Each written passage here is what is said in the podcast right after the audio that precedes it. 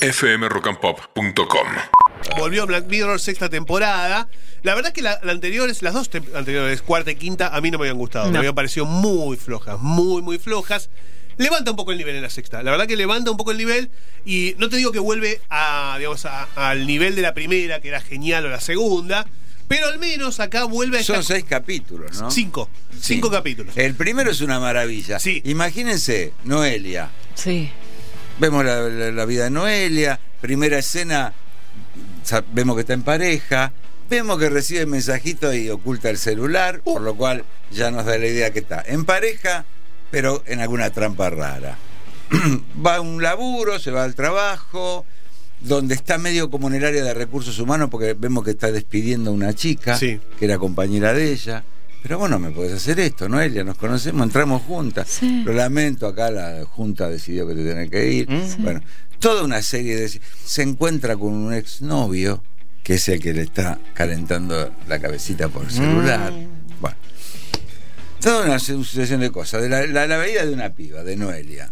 De hecho, el capítulo se llama Noelia la horrible. Sí. La horrible en el sentido de porquería de Sí, persona. sí, sí, sí.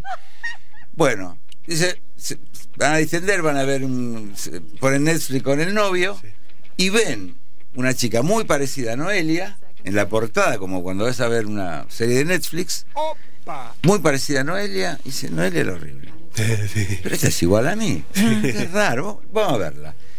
Y la historia, ella la pone, es todo lo que le pasó a Noelia durante el día. Claro. Todo. No, no. Sí. Es más, el desayuno con el- la pareja a la mañana, lo que le pasó en el laburo, el encuentro con el ex.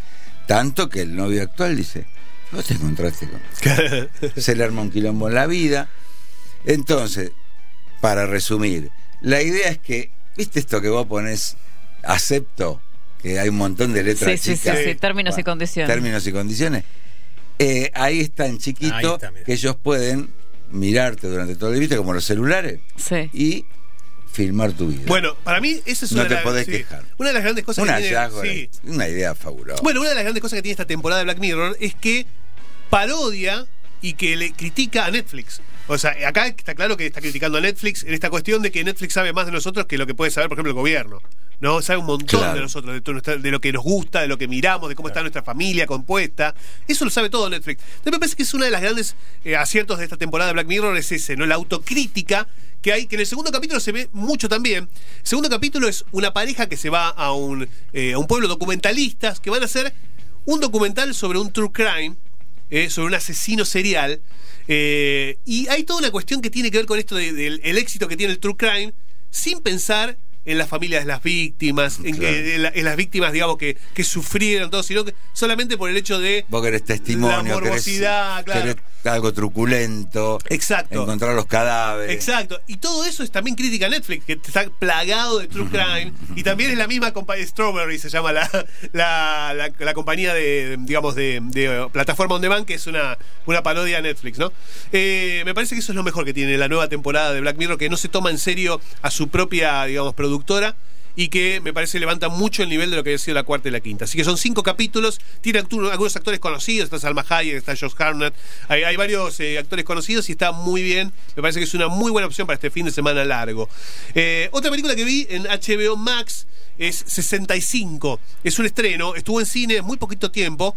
Eh, el protagonista es Adam Driver, el actor de La Casa Gucci, de muchísimas películas. Es uno de los actores del momento. Eh, una película de ciencia ficción, si se quiere, y, supervivencia. Eh, un, un hombre que, digamos, tiene que hacer una misión en un planeta. Él vive en otro planeta. Es- supuestamente se ha desarrollado la humanidad en otro planeta que no es la Tierra. Eh, y él se va de ese planeta en una nave a una misión que no sabemos cuál es, pero se estrella y se estrella en el planeta Tierra 65 millones de años antes de que estemos nosotros aquí. Entonces lo que hay en el planeta son dinosaurios. Mm.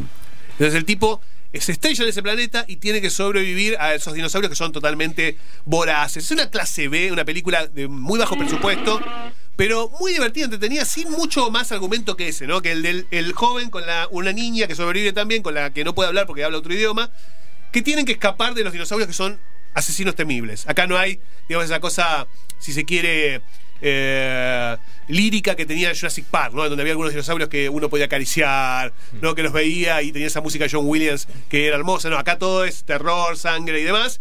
Eh, y tiene algunas cosas, si se quiere, del planeta de los simios, ¿no? Eh, en cuanto a el, al argumento de este tipo que está en un lugar que no sabe cuál es.